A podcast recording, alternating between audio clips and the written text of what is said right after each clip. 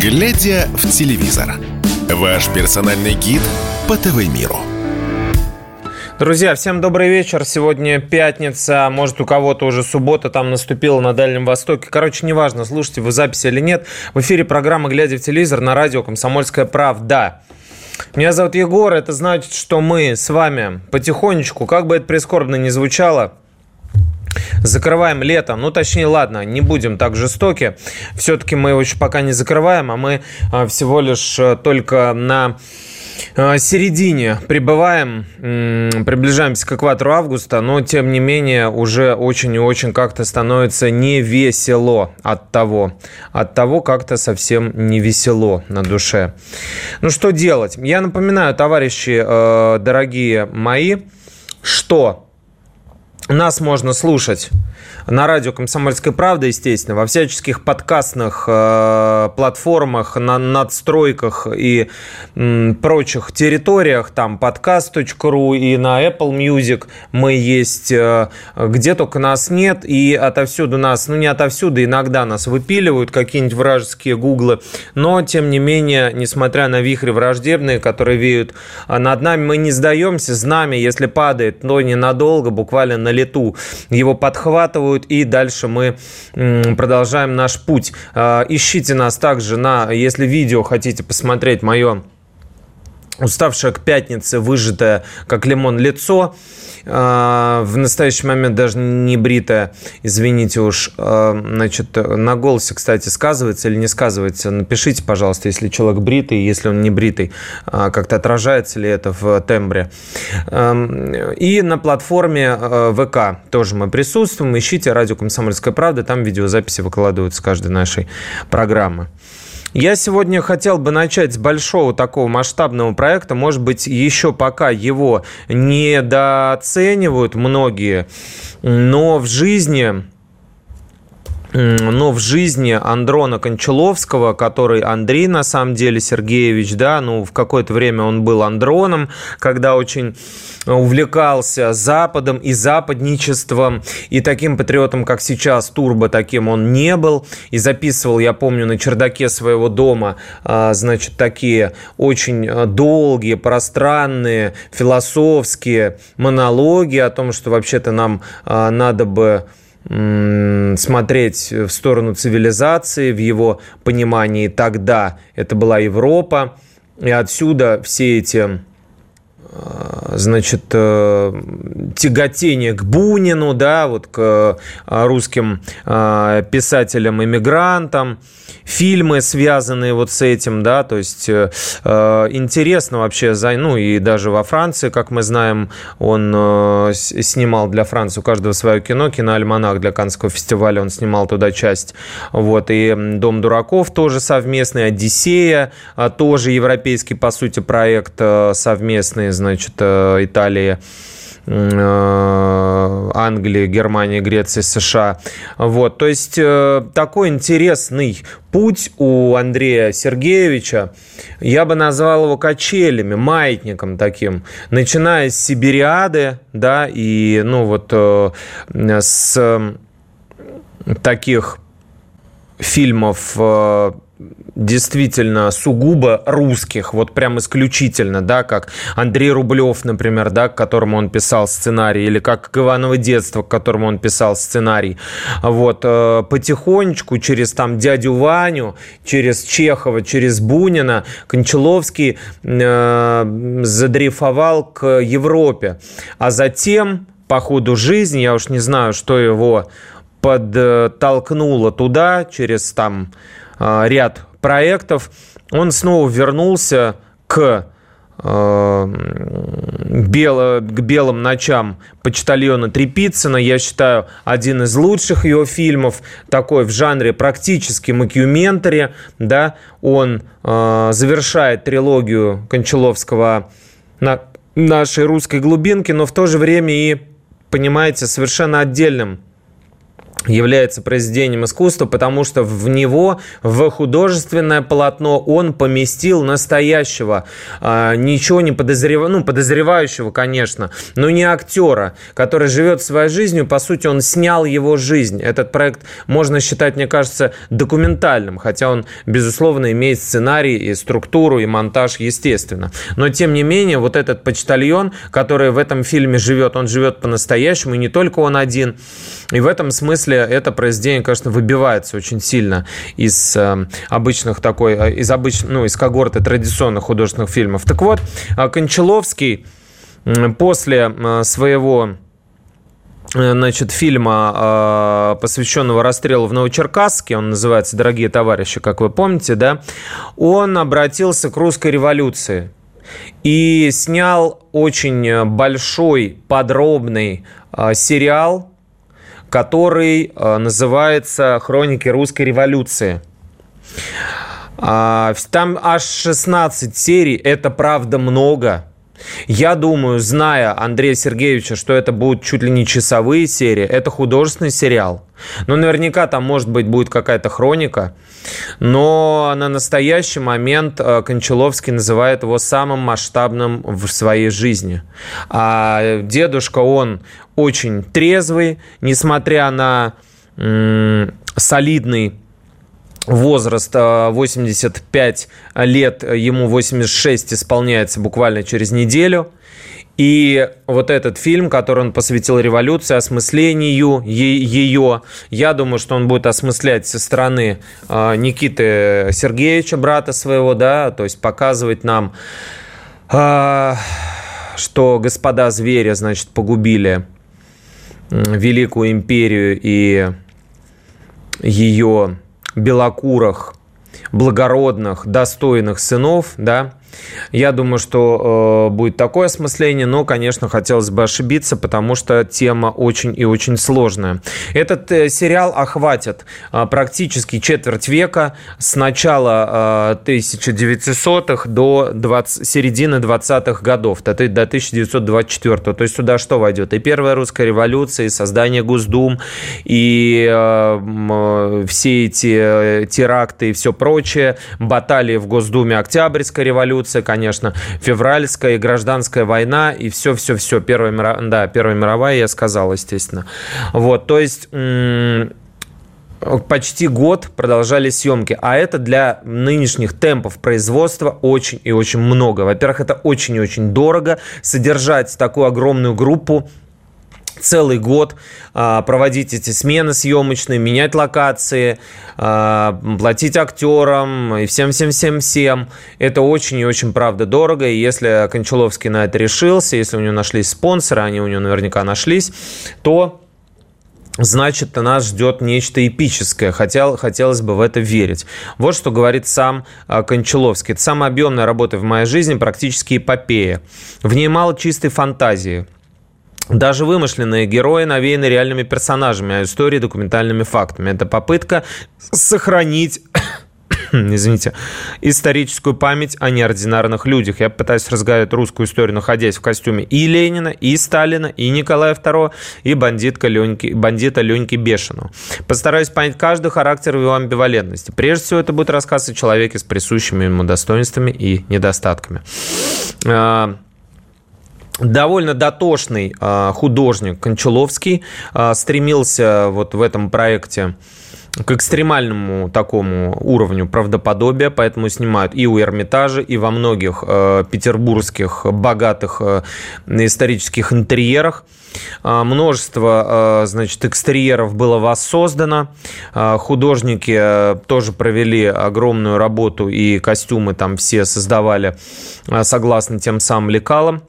В главных ролях мы знаем, что Владимир э, Ленина сыграет э, Евгений Ткачук, вездесущий. А жену, э, жена Кончаловского Юлия Высоцкая воплотит образ Инессы Арманд. Собственно говоря, муза режиссера обычно во всех его фильмах участвует. Это не новость. Кроме этих артистов заняты Юра Борисов, Никита Ефремов и многие-многие другие популярные ныне актеры.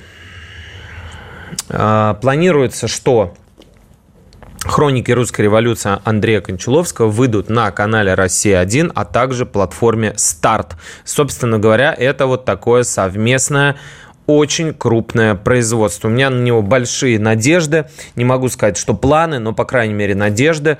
А, Все-таки хочется действительно хорошей а, качественной художественной работы, потому что из того, что выходило за последнее время, ни Троцкий, ни Карамора, ни многие другие проекты я, к сожалению, отметить не могу с такой вот высоты гамбургского счета. Очень хочется верить, что Андрей Сергеевич все-таки выдаст вышаг, как это говорят прокурора. Шутка. А, на самом деле молодежь. Вернемся после небольшой паузы в а, программу «Глядя в телевизор» на радио «Комсомольская правда». Далеко не уходите, пожалуйста.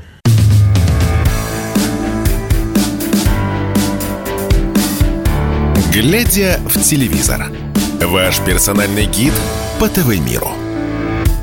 Глядя в телевизор на радио «Комсомольская правда» продолжает свое вещание, а это значит, что мы вам рассказываем о том, что интересно и о том даже, что может вас спасти. Например, поможем сохранить ваши денежки.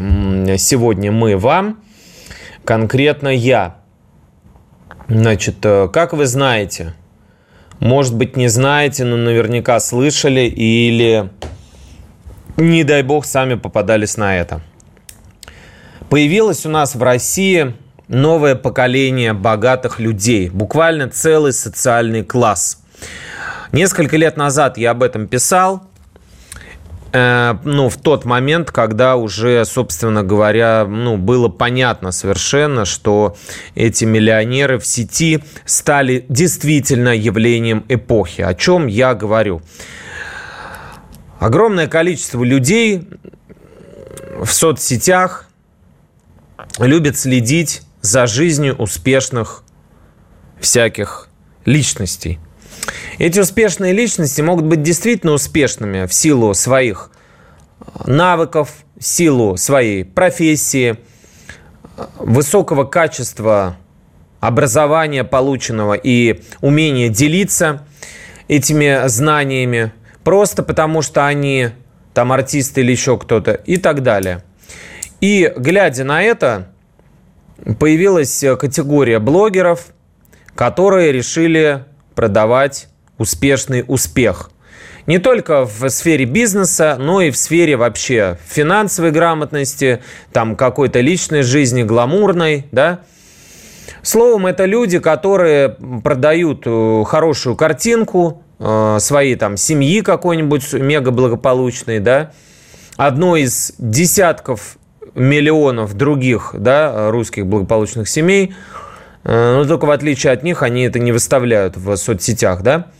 Или это какие-то так называемые инфлюенсеры, лидеры мнений. Короче, эти люди раскручивали, начали раскручивать свои инстаграм-аккаунты и раскрутив, дойдя до определенного порога, начали зарабатывать огромные деньги на рекламе. Как? Ну, понятно, что в наш век цифровой традиционные средства массовой информации, бумажные, там и даже, прости господи, радийные и телевизионные потихонечку отмирают. И рекламодатели обращают внимание на, конечно, соцсети, потому что им проще отнести миллиончик конкретно взятому человеку, чтобы он при помощи своего аккаунта повлиял на свою целевую аудиторию, Э, для того, чтобы вот прорекламировать какой-то товар. Ну, условно говоря, там есть какая-нибудь фирма мебели. Она пишет, здрасте, там, Вася э, Васечкин, у тебя очень много подписчиков. Мы хотим, чтобы ты прорекламировал наши стулья. Сфоткайся на наших стульях, мы тебе пришлем за это 2 миллиона рублей. Ну, Вася Васечкин, естественно, фоткается. Его там 5 миллионов подписчиков эти стулья видят в них это попадает, кто-то из них, может быть, купит и по, или по промокоду со скидкой, и Вася Васечкин зарабатывает на этом много денег. А, как оказалось, как, ну, все бы ничего, что называется, пускай зарабатывают как хотят, и даже если это не совсем э, честно по отношению к аудитории, в том смысле, что ничего особенного Вася Васечкин из себя не представляет, и ничего он не производит, он не инженер, не учитель, не космонавт, который открывает э, просторы какие-то, он не производит какие-то смыслы, он просто, как правило, что-то ретранслирует, упаковывает уже давно, давным-давно известные вещи. Но делает это как бы внятно, людям это, как это сейчас модно говорить, заходит, иногда выходит, и все при этом остаются довольны. Но вот как показала практика и э, прецедент Елены Блиновской и других инфо-цыган – очень часто все эти блогеры забывают о том, что хорошо было бы со своих миллиардов платить налоги, а там действительно миллиардные доходы. Но этим делом сейчас занимаются налоговики, ФСБ и прочие э, специалисты по э, финансам и их хищениям в, в особо крупных размеров, размерах. Так вот, к чему я веду? А веду я к тому, что насмотревшись на всех этих последователей Мавроди и Кашпировского, Наши с вами простые актеры и актрисы тоже подумали, а чем мы хуже. И начали открывать свои курсы по продаже воздуха. Так, например, Мария Шумакова, пышногрудая и красивая девушка с родинкой возле э, верхней губы, э, как у Монро практически такой пикантный. Э, звезда сериала «Сладкая жизнь» и многих других проектов, там «Второе зрение», там «Русский» и все такое. Много их проектов, э, Машу, вы знаете. Она открыла запись на курсы по гаданию на картах Таро. Я сейчас не буду углубляться в эзотерику. Если на вас висит крестик, как на мне, вы в целом должны иметь э, прекрасное понимание, представление, что это за хрень. А и, может быть, посмеяться над этим. Но если нет вдруг, и вдруг вам действительно кажется, что это может пригодиться в жизни, Шумакова предлагает открыть большие секреты в этот таинственный и такой интересный, как кому-то кажется, мир – при том, что сама признает это лженаукой, да, собственно, даже и, и слово «наука» в любом его изводе употреблять рядом с гаданием как-то э, стыдно. И дает вот людям за деньги расклад на сильную и слабую сторону в отношениях, мысли партнера, что он там думает, ну и так далее, так далее, так далее. Короче, вот за такое э, тайное знание – актриса предлагает 300 всего тысяч рублей ей принести. Казалось бы, ну просто даром для того, чтобы вам погадали на картах, да, позолотили ручку. А, вы, вы должны, точнее, позолотить ручку, чтобы вам погадали, все это известно. Возле любого вокзала вы можете найти подобные услуги, но в данном случае настоящая звезда Маша Шумакова, актриса театра и кино, предлагает вам это. 80 тысяч рублей стоит персональная э, компенсация, консультация. Это 5 э, минимальных размеров оплаты труда. Скорее всего, она онлайн проходит, но я думаю, что на 99% это именно будет в интернете. Ну и так далее. Короче говоря, Маша рассказывает, что у нее там есть какие-то потомственные гадалки в роду, э, в смысле гадалки в роду, а она поэтому потомственная, вот, и э, обязательно, значит, говорит, что э, сумма это не должна никак вас сподвигать на кредиты там и прочие долги, а э, она должна быть для вас комфортная. Ну вот, для кого 80 тысяч рублей комфортная сумма, чтобы узнать, что о вас думает ваш партнер, можете обратиться к Маше в скобочках сарказм, вдруг кому непонятно. Вот таким образом начинают зарабатывать наши актера. О чем это говорит? О том, что, возможно, это доходнее съемок в кино, потому что у Маши в этом году только два проекта вышло, и получается так, что зарабатывать, э, собственно говоря, на картишках-то получается вроде как прибыльнее, наверное, раз она не очень рвется работать по профессии, по своей настоящей. Вот такие бывают дела, э, понимаете, друзья, на что приходится нашим артистам идти, чтобы заработать. Давайте о хорошем. Я не раз вам рассказывал и напоминал нашу прекраснейшую заметку 1976 года, которую написал Юрий Рост, она называлась «Два года ждет», по-моему, так и называлась. Заметка, которая тронула сердца миллионов, без преувеличения, а то и десятков миллионов э, советских граждан, и была посвящена на овчарке, которая ждала во Внуково в аэропорту своего хозяина, улетевшего в Освояси домой, которому не разрешили по медицинским показаниям взять с собой вот эту самую собачку. Пример э, беспрекословной и абсолютно беззаветной преданности продемонстрировала эта самая собачка. И по мотивам этой истории, как вы знаете, как я вам уже рассказывал, был снят фильм «Пальма». Он, собственно говоря, овчарке и был посвящен. И вот есть у меня для вас хорошие новости. Хорошие новости заключаются в том, что у Пальмы будет продолжение, но не именно у овчарки, а у фильма с Виктором Добронравовым да, в главной роли. Проект снимал Александр Домогаров, и он сейчас приступил, над съем... А, приступил к съемкам продолжения. А что там будет и какое, какая зверушка появится еще вместе с Пальмой, я вам об этом расскажу после небольшой паузы на радио «Комсомольская правда» в программе «Глядя в телевизор». Далеко не уходите.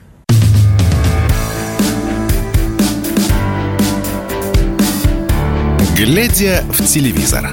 Ваш персональный гид по ТВ-миру. Глядя в телевизор на радио «Комсомольская правда», мы продолжаем, и я вам начал рассказывать в предыдущем кусочке эфира про продолжение э, проекта «Пальма». Это будет «Пальма-2», и в ней появится настоящий Мишка. Наш любимый русский Мишка. Почему медведь? Почему вообще? Причем тут пальма? Зачем он там нужен? И так далее. А... История эта проста. И а, случилась она довольно-таки недавно, буквально 5 лет назад. Появилось, появилось э, у нас в стране еще одно авиаживотное, как его называют, авиамедведь Мансур. Почему авиамедведь? Потому что Алексей Иванов, так же как и его коллега, владелец бывшей, значит, Пальмы, да, он тоже летчик. И приютил он медвежонка тоже на аэродроме. На, на аэродроме Орловка, ну, в Пальме помним, что там другой летчик э, в, во Внуково, да, его приютил. Здесь, в Орловке, в Тверской области. Это случилось а, в шестнадцатом году, то есть даже уже гораздо больше, 8 лет, да. Вот. А, он с этим Мишкой живет, переехал с ним в Калужскую область, в доме. Вот.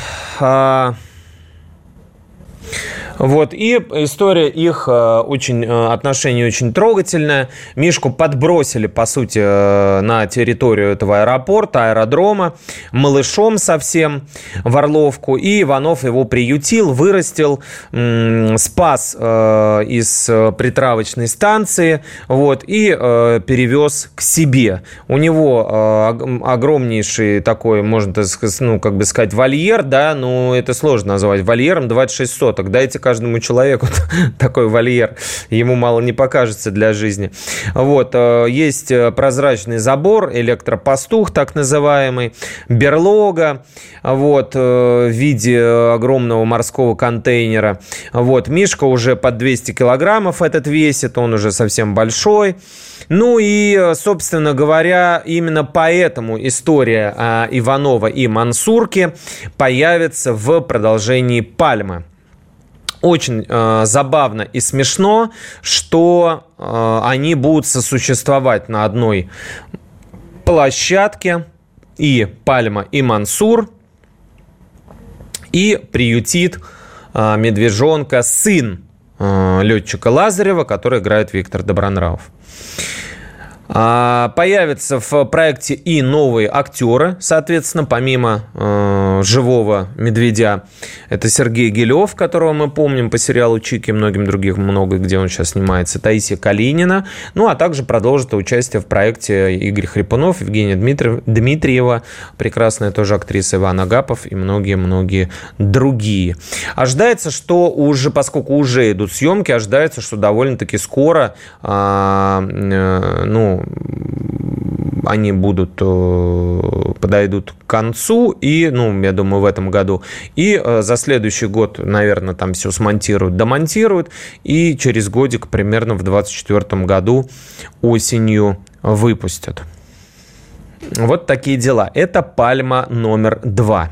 Первую, первая, первая пальма, конечно же, не Барби и не Опенгеймер, которые там миллиарды собирают, и даже не Чебурашка, но тоже неплохо. Фильм, который вышел при нашей информационной поддержке, под 400 миллионов как-никак собрал. Ну, и это только у нас. Еще наверняка его а, куда-то продавали, и тоже он деньги определенные а, приносил. Что касается OpenGamer, давайте поговорим о нашем ответе Оппенгеймер. Ну, это я так, опять же, утрирую, да, нагоняю саспенса и интриги. А, конечно же, а, не совсем а, в этом смысл. А, все-таки Оппенгеймер посвящен одному а, конкретно взятому ученому, а, а проект, о котором я вам сейчас хочу рассказать, он посвящен, собственно говоря, ядерной гонке. В Петербурге, как и собственно, хроники русской революции, снимают другой исторический сериал, он называется «Берлинская жара». Берлинская жара. А, есть такая книга у Дмитрия Полякова-Катина, писателя лауреата Бунинской премии. Просьба не путать его с разведчиком Дмитрием Поляковым. Это разные люди. И вот этот а, Берлинская жара, шпионский детектив, посвящен противостоянию русской и а, американской разведок, которые, ну, вообще западных, западных, скажем так, там не только американские, там и немцы, все, и все вместе, западных разведок разведок, которые пытаются одни со своей стороны контроперацию провести, а другие со, со своей стороны, э, наши, ну, наши конкретно разведчики пытаются провести операцию по захвату документов, посвященных разработке атомной бомбы. Велик, э, времена, соответственно, Великой Отечественной войны, 43 год. И советская разведка узнает о прорыве немцев в части разработки атомной бомбы. Э, новое оружие, как несложно догадаться, может не только повлиять на ход войны, а и вообще в целом изменить э, баланс сил в мире, вообще навсегда изменить положение дел на планете, поэтому э, советский агент под прикрытием Франц Хартман в исполнении Гелы Месхи приступает к операции по значит, поиску и добыче этих самых документов. А, интересно, что Вальтера Шелленберга, которого мы, как, как мы помним, в 17 мгновениях и весны блестяще играл Олег Табаков, до такой степени блестяще, что фрицы очень долго ему потом присылали слова благодарности за эту роль. А, его играет Шелленберга в этой картине Алексей Филимонов, которого мы помним по проекту «Вертинский». А Гейзенберга, того самого, который, собственно говоря, дал название герою сериала «Во все тяжкие» Хайзенбергу, исполняет Кирилл Кяра, вот этого немецкого гения. С нашей стороны а, блестящего и талантливого физика Игоря Курчатова играет Игорь Бероев. Господи, почему Игорь-то? Игорь Курчатов, а Егор Бероев. Это два разных имени, я, как Егор, вам подтверждаю. Режиссер проекта Евгений Лаврентьев и создатели этого проекта а, не бояться сравнивать и замахиваться на великое произведение Татьяны Леозновой «17 мгновений весны», у которого, собственно говоря, юбилей вот тут на днях. И смотрите поэтому э, на федеральном телевидении разные-разные серии. На Первом канале там марафон, по-моему, будет целый. 17 мгновений. История создания атомной бомбы до сих пор окружена ореолом секретности, говорит продюсер проекта Дмитрий Пристансков. А, Берлинская жара открывает неизвестные страницы в истории, в истории создания ядерного щита. Проект не только рассказывает о работе наших ученых и разведке в самом кратере нацизма в Берлине, но ставит серьезный вопрос человечности, мужества, патриотичности, конечно, подлинной любви. Наш проект – это в определенной степени спин культового сериала «17 мгновений весны». И все события в нем происходят в то же время, в том же месте. Поэтому можно встретиться со, с, э, по, поэтому кажется, что можно встретиться со Штирлицем, Пастором Шлагом и другими, другими, другими героями. Короче говоря, вот такая берлинская жара тоже в следующем году выйдет э, на платформах, а сейчас мы можем увидеть только, ну, точнее не увидеть, да, вы можете увидеть кадры э, со съемок этого проекта на сайте комсомольская и радио «Комсомольская правда» тоже, поскольку мы об этом пишем а э, именно вот уже настоящее произведение художественное э, только в следующем году, в 2024. -м. В 2024. О том, какие сериалы еще у нас выйдут и что с ними происходит, а также, самое главное, естественно, с артистами, которые с этими сериалами связаны – я расскажу после небольшой паузы. Все там же, в программе «Глядя телевизор» на радио «Комсомольская правда». Далеко не уходите, чайку буквально э, заварите или пивка, начислите себе бутербродиков или корюшки, или желтого полосатика, там кому что ближе, и давайте-ка а, возвращайтесь.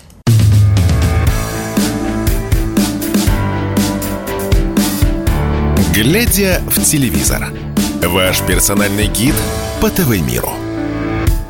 Глядя в телевизор на радио «Комсомольская правда» продолжается. У нас финальный кусочек нашего эфира. И я вам давайте расскажу про Кузю из универа. Почему вообще нужно говорить про Кузю из универа, скажете вы?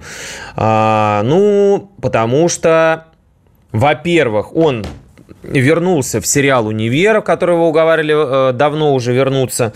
Но дело-то даже не в этом, а дело в том, что э, Кузя наш простой Виталий Гагунский, на самом деле не простой, а вообще-то ученик Алексея Баталова в Авгике, на секундочку, да, попал в историю буквально в историю, в, в, в значении этого слова геополитического.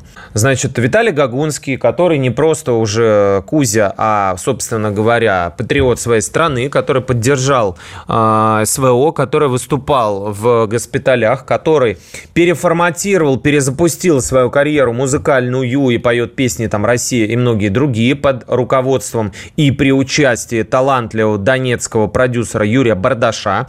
Бардаш, кто не помнит, кто не знает, э, создал и выпустил и привел к успеху группы Quest Pistols «Белая стрекоза любви, стрекоза лети», группу «Нервы», Кофе мой друг, и все, что вокруг, я могу сыграть, дорога мой дом, небо моя тетрадь. Вот это. Вот. А, группу нервы и, конечно, группы, группу грибы. Видите, надо выйти, остановите и все такое прочее. Это все бардаж. Он, взял, во-первых, приехал в Россию, получил российское гражданство, взялся за Гагонского. Гагонский теперь поет у него. Поет интересные вещи, такие в стиле, э, как бы это сказать, трубадура из э, советского мультика «Бременские музыканты». И отрастил длинные волосы. Короче, того самого тупого качка Кузю, э, который ест пельмени и лупит по резиновому мужчине, теперь мы не узнаем.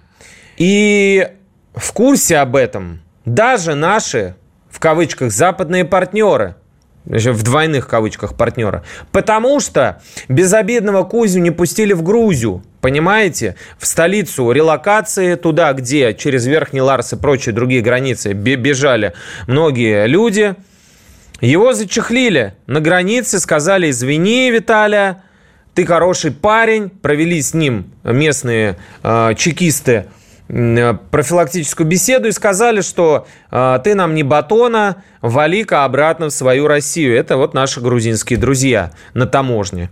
А вот так. Он признался, что летел к любимой девушке к друзьям, видимо, которые тоже предпочли пожить в Тбилиси. А, вежливый пограничник э, конвоировал его, сказал, что ты человек хороший, но приказ есть приказ, вали домой. Кузя вернулся, куда ему деваться-то? Ну, история очень смешная, очень смешная, потому что, о, о, ладно, там Наргиз Закирова, да, про которую мы с вами рассказывали, которая проклятиями просто, значит, поливала ядовитыми, желчным э, поносом э, страну, в которой мы с вами живем, родились и которую мы с вами любим, в которой тоже Наргиз вообще-то любили. Вот, но Гагунский в адрес, вообще-то он сам с Полтавщины, если что, и никогда ничего не позволял себе оскорбительного в адрес э, а, ну, вообще-то грузин уж точно, и Украины тоже. Какое отношение Грузия имеет к его позиции по СВО, непонятно. Ну, точнее, мы с вами догадываемся. Короче, вот в такую историю Кузя попал, его на границе зачехлили и отправили просто таки домой. Как той самой песни «Домой, ой, ой». Вот, вернулся а, Виталий Гагутский и говорит, храните, дети, э, деньги в, в э, сберегательной кассе. Точнее, э, перефразируя эту фразу, говорит он, отдыхайте в России. Дальше. Давайте еще про один исторический сериал вам расскажу. Называется он «Горький 53» и посвящен холодному лету 53-го, когда по амнистии в Советском Союзе на свободу вышли очень-очень многие заключенные. Проект снимает э, спец по таки, такого рода историческим ретро-детективам. Сергей Каратаев, он э, Мосгаз, Мосгазовские вот эти фильмы снимал. Франшиза «Катран» Ран делал номер 7, а, Формула мести делал номер 6. И а, Соответственно, в 1953 году, как несложно догадаться из названия проекта и того, что я сказал, происходит э, дело все после массовой амнистии. Главный герой, бывший командир разведвзвода Иван Астафьев, играет его Андрей Фролов, выходит из тюрьмы, возвращается в Горький, теперь Нижний Новгород, который, да, а, попадает в замес, череду преступлений, оказывается под подозрением и пытается восстановить свою репутацию. Короче говоря, внедряется в банду. Ладно, расскажу вам немножко э, спойлеров.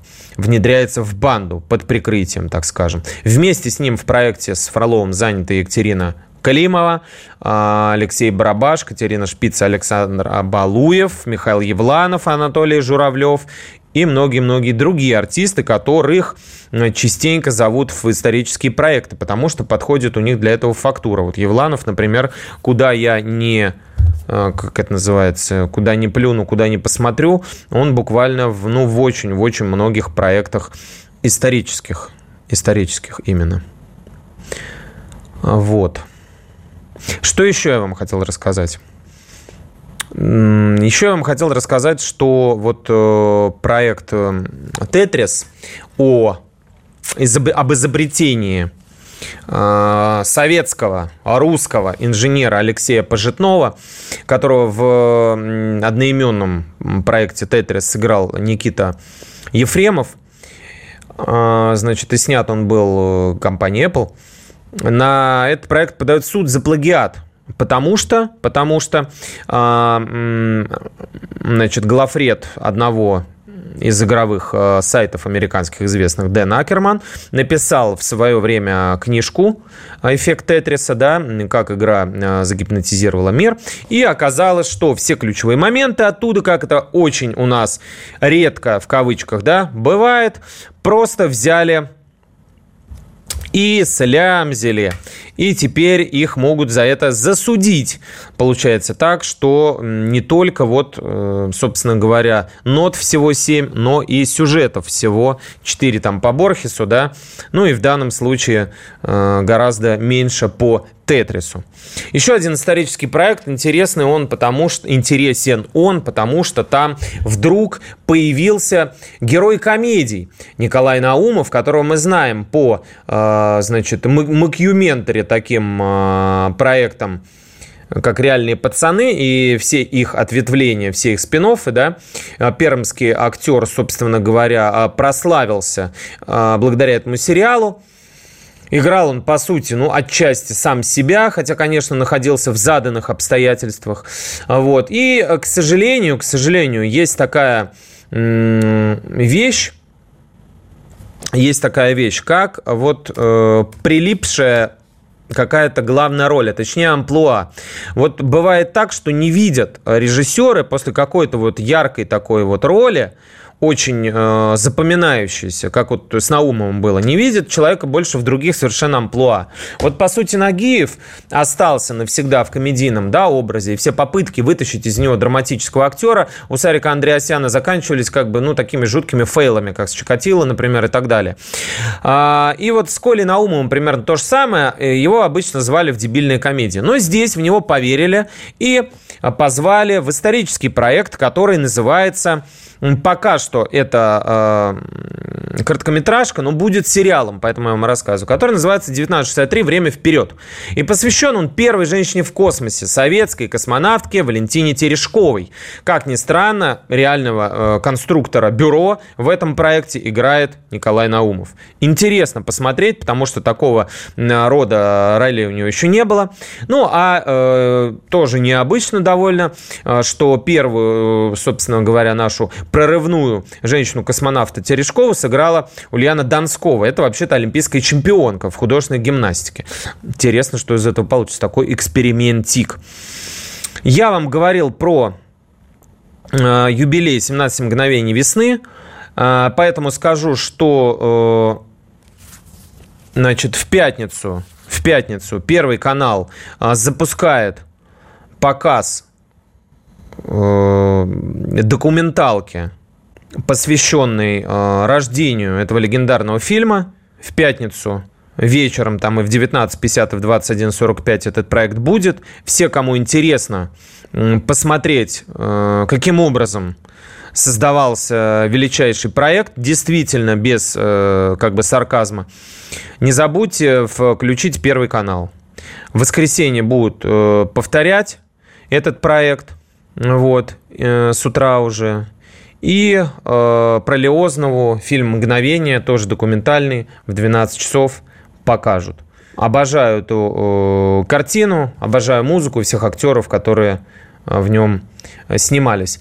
Э, глядя в телевизор на радио «Комсомольская правда», время, к сожалению, наше подошло к концу. Не забывайте, пожалуйста, оставлять комментарии, спрашивайте, что вам интересно, или что вам, э, пишите, что вам не интересно из того, что я рассказал, что вам не нужно, что, на ваш взгляд, э, лишняя информация, только вам э, загружающая память и внимание. Вот. Ну, а я буду стараться а, что-нибудь интересное в клювике вам приносить в, даже летом, даже в мертвый сезон. Пока еще никаких премьер нет, но они готовятся и скоро будут. Вот схожу на съемки голоса и расскажу вам, что там.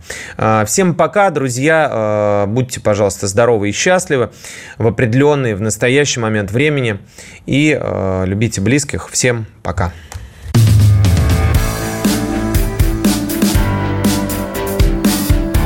Глядя в телевизор. Ваш персональный гид по ТВ-миру.